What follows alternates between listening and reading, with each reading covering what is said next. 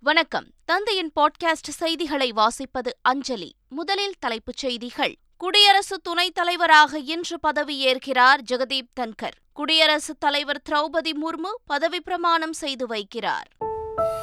போதைப் பொருள் கடத்தலுக்கு உடந்தையாக இருந்தால் சர்வாதிகாரியாக செயல்படுவேன். காவல்துறையினருக்கு முதலமைச்சர் ஸ்டாலின் எச்சரிக்கை. அதிமுக தலைமை அலுவலகத்தில் அத்துமீறி ஓபிஎஸ் நுழைந்ததாக சி வி சண்முகம் தொடர்ந்த வழக்கு. சிபிஐ விசாரணைக்கு மாற்றக் கோரிய மனு மீது உயர்நீதிமன்றத்தில் இன்று விசாரணை.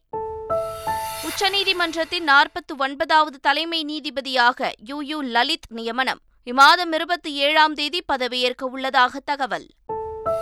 நாட்டின் மூவர்ண கொடி தேசிய கொடி குறித்து பிரதமர் மோடி பெருமிதம். மக்கள் வீடுகளில் மூவர்ண கொடியை ஏற்ற தமிழக ஆளுநர் வலியுறுத்தல். பீகார் முதலமைச்சராக மீண்டும் பதவியேற்றார் நிதிஷ்குமார். துணை முதலமைச்சராக தேஜஸ்வி யாதவ் பதவியேற்பு. சென்னை விமான நிலையத்தில் பதினோரு கோடியே எழுபத்தைந்து லட்சம் ரூபாய் மதிப்பிலான குகைன் போதைப் பொருள் பறிமுதல். எத்தியோப்பியாவிலிருந்து கடத்தி வந்த வெனிசுலா நாட்டு இளம்பெண் கைது. காமன்வெல்த் டேபிள் டென்னிஸ் போட்டியில் தங்கம் வெள்ளி வெண்கலம் வென்ற சத்ய ஞானசேகரன் சென்னை திரும்பிய அவருக்கு விமான நிலையத்தில் உற்சாக வரவேற்பு. இனி விரிவான செய்திகள். முதலமைச்சர் ஸ்டாலின் தலைமையில் சென்னை கலைவாணர் அரங்கில் போதைப்பொருள் தடுப்பு ஆலோசனைக் கூட்டம் நடைபெற்றது.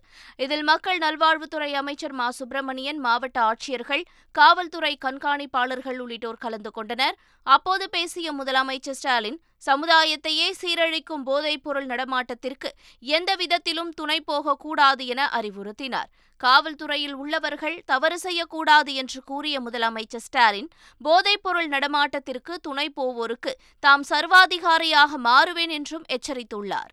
ஒரு சமுதாயத்தை சீரழிக்கக்கூடிய போதைப்பொருள் நடமாட்டத்திற்கு எந்த விதத்திலும் துணை போகக்கூடாது. இதை ஏதோ நான் விளையாட்டாக சொல்லவில்லை. இவர் ஒரு சாஃப்ட் முதலமைச்சர் என்று யாரும் கருதிவிட வேண்டாம். நேர்மையானவர்களுக்குத்தான் நான் சாப்பிட்டு தவறு செய்வர்களுக்கு குறிப்பாக போதைப்பொருள் நடமாட்டத்திற்கு துணை போகக்கூடிய நான் சர்வாதிகாரியாக மாறுவேன். அதற்கான அதிகாரத்தை நான் எங்கும் தேடி அலைய வேண்டிய அவசியம் இல்லை. செஸ் ஒலிம்பியாட் போட்டியில் பதக்கம் வென்ற இந்திய அணி வீரர்கள் மற்றும் பயிற்சியாளர்கள் சென்னை கலைவாணர் அரங்கில் முதலமைச்சர் ஸ்டாலினை சந்தித்து வாழ்த்து பெற்றனர். அப்போது ஒரு கோடி ரூபாய்க்கான காசோலைகளை முதலமைச்சர் ஸ்டாலின் வழங்கினார். பின்னர் செய்தியாளர்களிடம் பேசிய பயிற்சியாளர் ரமேஷ் அடுத்த ஒலிம்பியாட்டில் தங்கம் வெல்வோம் என்றார். தமிழகத்தை போன்று மற்ற மாநில முதல்வர்களும் இந்திய செஸ் அணிக்கு நிதி வழங்க வேண்டும் என்றும் வேண்டுகோள் விடுத்தார்.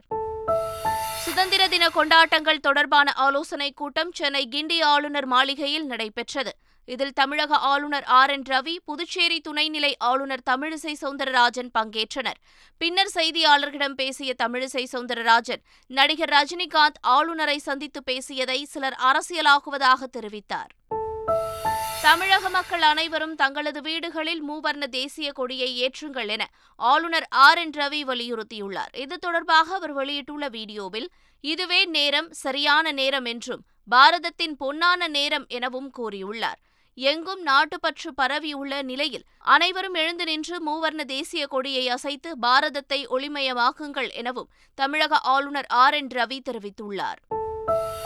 அதிமுக தலைமை அலுவலகத்தில் புகுந்து முக்கிய ஆவணங்களை எடுத்து சென்ற புகார் தொடர்பான வழக்கை சிபிஐக்கு மாற்றக்கோரி தாக்கல் செய்த மனு சென்னை உயர்நீதிமன்றத்தில் இன்று விசாரணைக்கு வருகிறது. சென்னை வானகரத்தில் அதிமுக பொதுக்குழு கூட்டம் கடந்த ஜூலை பதினொன்றாம் தேதி நடைபெற்றது. அப்போது ஓபிஎஸ் தனது ஆதரவாளர்களுடன் ராயப்பேட்டையில் உள்ள கட்சி தலைமை அலுவலகத்திற்கு சென்றதால் மோதல் எழுந்ததாகவும் அப்போது அலுவலகத்தில் உள்ள முக்கிய ஆவணங்களை ஓபிஎஸ் மற்றும் அவரது ஆதரவாளர்கள் எடுத்து சென்று விட்டதாகவும் ராயப்பேட்டை காவல் நிலையத்தில் புகார் அளிக்கப்பட்டு வழக்கு பதிவும் செய்யப்பட்டது. இதில் காவல்துறை நடவடிக்கை எடுக்கவில்லை என்றும் இதனால் வழக்கை சிபிஐக்கு மாற்ற கோரியும் அதிமுக முன்னாள் அமைச்சர் சி வி சண்முகம் சென்னை உயர்நீதிமன்றத்தில் மனு தாக்கல் செய்துள்ளார். அந்த மனு நீதிபதி சதீஷ்குமார் முன்பு இன்று விசாரணைக்கு வரவுள்ளது. செஸ் ஒலிம்பியாட் போட்டிகள் நடைபெற்ற மாமல்லபுரத்தில் சர்வதேச காற்றாடி திருவிழா வரும் பதிமூன்றாம் தேதி முதல் பதினைந்தாம் தேதி வரை நடைபெறவுள்ளது மகாபலிபுரத்தில் பதினான்கு ஏக்கர் பரப்பளவில் உள்ள டிடிடிசி ஓஷன் வியூவில் சர்வதேச காற்றாடி திருவிழா நடைபெறுகிறது. இதையொட்டி பல்வேறு கலை மற்றும் இசை நிகழ்ச்சிகளும் குழந்தைகளுக்கான விளையாட்டு போட்டிகளும் நடைபெறும் என்றும் தெரிவிக்கப்பட்டுள்ளது. சர்வதேச காற்றாடி திருவிழாவில் அமெரிக்கா தாய்லாந்து உள்ளிட்ட பல்வேறு நாடுகளைச் சேர்ந்தவர்கள் பங்கேற்க உள்ளதாகவும் இதனை காண குழந்தைகளுக்கு நுழைவு கட்டணம் கிடையாது எனவும் பெரியவர்களுக்கு நூற்று ஐம்பது ரூபாய் கட்டணமாக பெறப்படும் என்றும் தமிழக சுற்றுலாத்துறை தரப்பில் தெரிவிக்கப்பட்டுள்ளது. விருதுநகர் மாவட்டம் வெம்பக்கோட்டை அகழாய்வில் சுடுமண்ணால் ஆன பொம்மை கண்டெடுக்கப்பட்டுள்ளது. வெம்பக்கோட்டை அருகே வைப்பாற்றின் வடகரையில் அமைந்துள்ள உச்சிமேட்டில் கடந்த மார்ச் மாதம் முதல் அகழ்வாராய்ச்சி பணிகள் நடைபெற்று வருகின்றன. அங்கு பழங்கால பல்வேறு கலைநயமிக்க பொருட்கள் கிடைத்த நிலையில் தற்போது பண்டைய கால நுணுக்கமான வேலைப்பாடுகளுடன் கூடிய சுடுமண்ணாலான ஆண் பொம்மை ஒன்றும் கண்டெடுக்கப்பட்டுள்ளது. அகழாய்வில் தொடர்ந்து பழங்கால பொருட்கள் கிடைத்து வருவது தொல்லியல் ஆர்வலர்கள் மத்தியில் நெகிழ்ச்சியை ஏற்படுத்தியுள்ளது. இதேபோல நெல்லை மாவட்டம் துலுக்கர்பட்டி கிராமம் அருகே நம்பியாற்று படுகையில் நடைபெற்ற முதல்கட்ட அகழாய்வில் பழங்கால மண்குவளை பாசி மணிகள் ஓடுகள் போன்ற பொருட்களும் கண்டெடுக்கப்பட்டுள்ளன.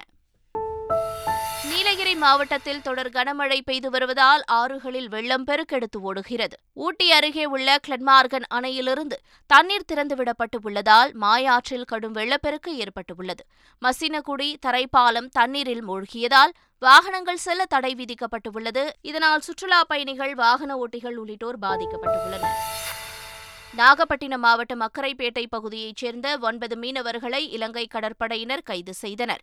இலங்கை கடற்பரப்பிற்குள் அத்துமீறி உள்நுழைந்து மீன்பிடித்ததாக கூறி கைது செய்யப்பட்ட மீனவர்கள் திரிகோணமலை துறைமுகத்திற்கு அழைத்துச் செல்லப்பட்டு இன்று நீரியல் துறை அதிகாரிகளிடம் ஒப்படைக்கப்பட உள்ளனர். அவர்கள் மீது வழக்கு பதிவு செய்து பின்னர் சிறையில் அடைக்கப்படுவார்கள் என்ற தகவல் வெளியாகியுள்ளது. கள்ளக்குறிச்சி பள்ளி மாணவி ஸ்ரீமதி வழக்கில் கைது செய்யப்பட்ட தாளாளர் உள்ளிட்ட ஐந்து பேரின் ஜாமீன் மனு மீதான விசாரணை வரும் பதினெட்டாம் தேதிக்கு தள்ளி வைக்கப்பட்டுள்ளது. கனியாமூரில் உள்ள பள்ளியில் படித்து வந்த ஸ்ரீமதி கடந்த மாதம் பதிமூன்றாம் தேதி உயிரிழந்தார். இந்த சம்பவத்தில் பள்ளியின் தாளாளர் ரவிக்குமார் செயலாளர் சாந்தி பள்ளி முதல்வர் சிவசங்கரன் வேதியியல் ஆசிரியை ஹரிப்ரியா மற்றும் கணித ஆசிரியை கீர்த்திகா ஆகிய ஐந்து பேரும் கைது செய்யப்பட்டனர். அவர்கள் மூன்றாவது முறையாக தாக்கல் செய்த ஜாமீன் மனுக்கள் நீதிமன்றத்தில் விசாரணைக்கு வந்தது. அப்போது மனுக்களில் ஏன் இன்னும் குற்றவழக்கு என்னை எண்ணை பதிவு செய்யவில்லை என நீதிபதி சாந்தி கேள்வி எழுப்பினார். மேலும் ஜிப்மர் மருத்துவமனையின் ஆய்வறிக்கை வரும் வரை கால அவகாசம் வழங்க சிபிசிஐடி தரப்பில் கோரிக்கை விடுக்கப்பட்டது. இதை ஏற்று விசாரணையை வரும் பதினெட்டாம் தேதிக்கு தள்ளி வைத்து நீதிபதி உத்தரவிட்டார். இதனிடையே தனது மகள் ஸ்ரீமதியின் மரணத்தில் உள்ள அத்தனை உண்மைகளும் வெளிவர வேண்டும் என அவரது தாய் செல்வி தெரிவித்துள்ளார்.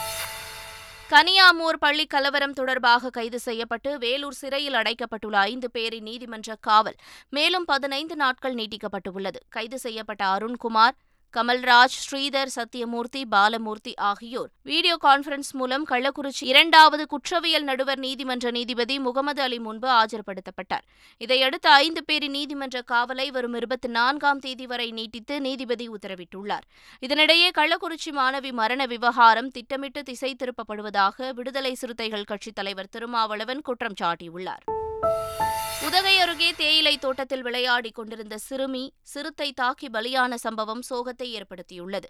மைனலை அரக்காடு கிராமத்தில் உள்ள தேயிலை தோட்டம் ஒன்றில் அசாம் மாநிலத்தைச் சேர்ந்த கிஷாந்த் என்பவர் பணியாற்றி வருகிறார். அவரது நான்கு வயது மகள் சரிதா விளையாடிக் கொண்டிருந்த போது தேயிலை தோட்டத்தில் மறைந்திருந்த சிறுத்தை சரிதாவின் கழுத்து பகுதியை கவ்வி இழுத்துச் சென்றது. அருகிலிருந்தவர்கள் கூச்சலிட்டதை அடுத்து சிறுத்தை புலி வனப்பகுதிக்குள் சென்று மறைந்தது. இரண்டு மணி நேரம் தேடிய பிறகு கழுத்து பகுதியில் பலத்த காயங்களுடன் மீட்க சிறுமி சரிதா பரிதாபமாக உயிரிழந்ததால் பெற்றோர் சோகத்தில் ஆழ்ந்தனர். தகவல் அறிந்த வனத்துறையினர் சிறுத்தையின் கால் தடங்களை ஆய்வு செய்து விசாரணை மேற்கொண்டு வருகின்றனர். விருதுநகரில் தனது பிறந்த நாளை கொண்டாட பெற்றோர் மறுத்ததால் மருத்துவக் கல்லூரி மாணவர் தற்கொலை செய்து கொண்டார். லோகேஷ் என்பவர் கிர்கிஸ்தான் நாட்டில் மூன்றாம் ஆண்டு மருத்துவம் பயின்று வருகிறார். விடுமுறையொட்டி கடந்த ஜூன் மாதம் சொந்த ஊருக்கு வந்த லோகேஷ் நேற்று தனது பிறந்த நாளை சிறப்பாக கொண்டாட திட்டமிட்டதாகவும் இதற்கு அவரது பெற்றோர்கள் மறுப்பு தெரிவித்ததாகவும் கூறப்படுகிறது. இதனால் மனமுடைந்த லோகேஷ் தூக்க மாத்திரையை விழுங்கி தற்கொலைக்கு முயன்ற நிலையில் சிகிச்சைக்காக மருத்துவமனையில் அனுமதிக்கப்பட்டார். ஆனால் லோகேஷ் சிகிச்சை பலனின்றி உயிரிழந்தார். இந்த சம்பவம் அப்பகுதியில் சோகத்தை ஏற்படுத்தியுள்ளது. எத்தியோப்பியாவிலிருந்து சென்னைக்கு கடத்தி வரப்பட்ட ஒரு கிலோ இருநூற்று பதினெட்டு கிராம் கொகைன் பறிமுதல் செய்யப்பட்டது. எத்தியோப்பியாவிலிருந்து சென்னை விமான நிலையம் வந்த பயணிகளை சுங்க இலகா அதிகாரிகள் கண்காணித்தனர். அப்போது வெனிசுலா நாட்டைச் சேர்ந்த பிரான்சிஸ் ஜோசல் டோரஸ் என்ற இளம்பெண்ணிடம் உடைமைகளை சோதனையிட்டபோது கோகைன் போதைப் பொருளை மறைத்து கடத்தியது தெரியவந்தது. இதையடுத்து பதினோரு கோடியே எழுபத்தைந்து லட்சம் ரூபாய் மதிப்புள்ள ஒரு கிலோ இருநூற்று பதினெட்டு கிராம் கோகைன் போதைப் பவுடரை அதிகாரிகள் பறிமுதல் செய்தனர். அதனை கடத்தி வந்த வெனிசுலா பெண்ணை கைது செய்த சுங்க இலகா அதிகாரிகள் தீவிர விசாரணை நடத்தி வருகின்றனர். தென்காசி மாவட்டம் சங்கரன் கோவிலில் உள்ள சங்கர நாராயண சுவாமி கோயிலில் ஆடித்தபசு விழா சிறப்பாக நடைபெற்றது.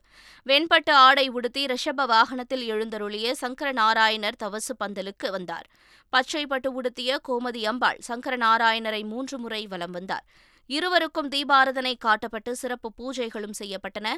அப்போது ஏராளமான பக்தர்கள் பக்தி கோஷங்கள் எழுப்பி சாமி தரிசனம் செய்தனர். குஜராத் மாநிலம் சூரத்தில் நடைபெற்ற மூவர்ண கொடி பேரணியில் காணொலி மூலம் பிரதமர் நரேந்திர மோடி உரையாற்றினார். அவர் தமது உரையில் மூவர்ண கொடியின் உண்மையான ஒற்றுமை உணர்வை சூரத் வெளிப்படுத்தியுள்ளதாக கூறினார். நமது தேசிய கொடியே நாட்டின் ஜவுளி தொழில் காதி மற்றும் தன்னம்பிக்கையின் அடையாளமாக உள்ளது என்றும் பிரதமர் மோடி குறிப்பிட்டார்.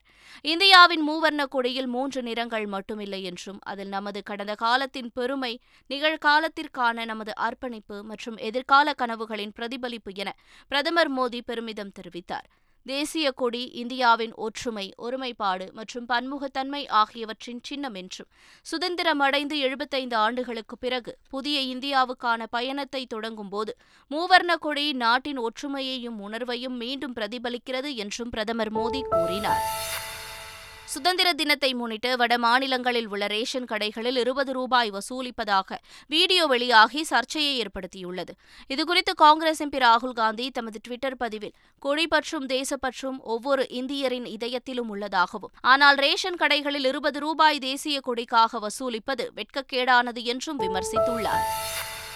பீகாரில் பாஜக உடனான கூட்டணியை முறித்துக் கொண்ட நிதிஷ்குமார் முதலமைச்சராக மீண்டும் பதவியேற்றுக் கொண்டார்.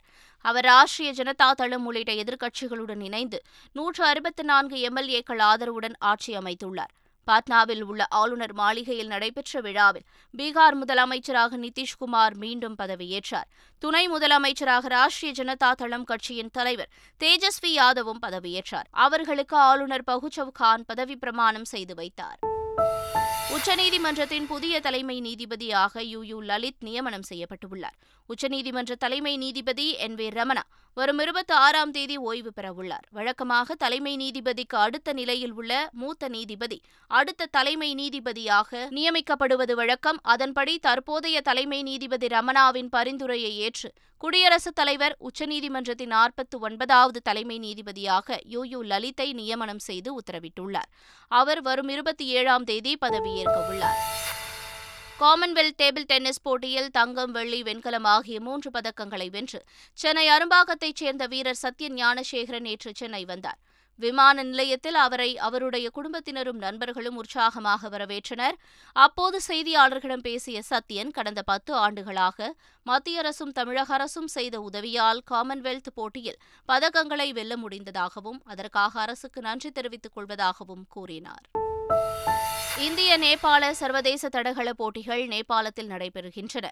இதில் மகளிருக்கான நூறு மீட்டர் ஓட்டத்தில் தஞ்சையை சேர்ந்த சீதளா தேவி தங்கப்பதக்கத்தையும் ஆயிரத்து ஐநூறு மீட்டர் ஓட்டத்தில் வாளமர்கோட்டையைச் சேர்ந்த விமலா வெள்ளிப்பதக்கத்தையும் வென்றனர்.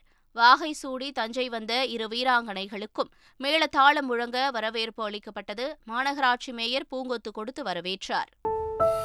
மீண்டும் தலைப்புச் செய்திகள்.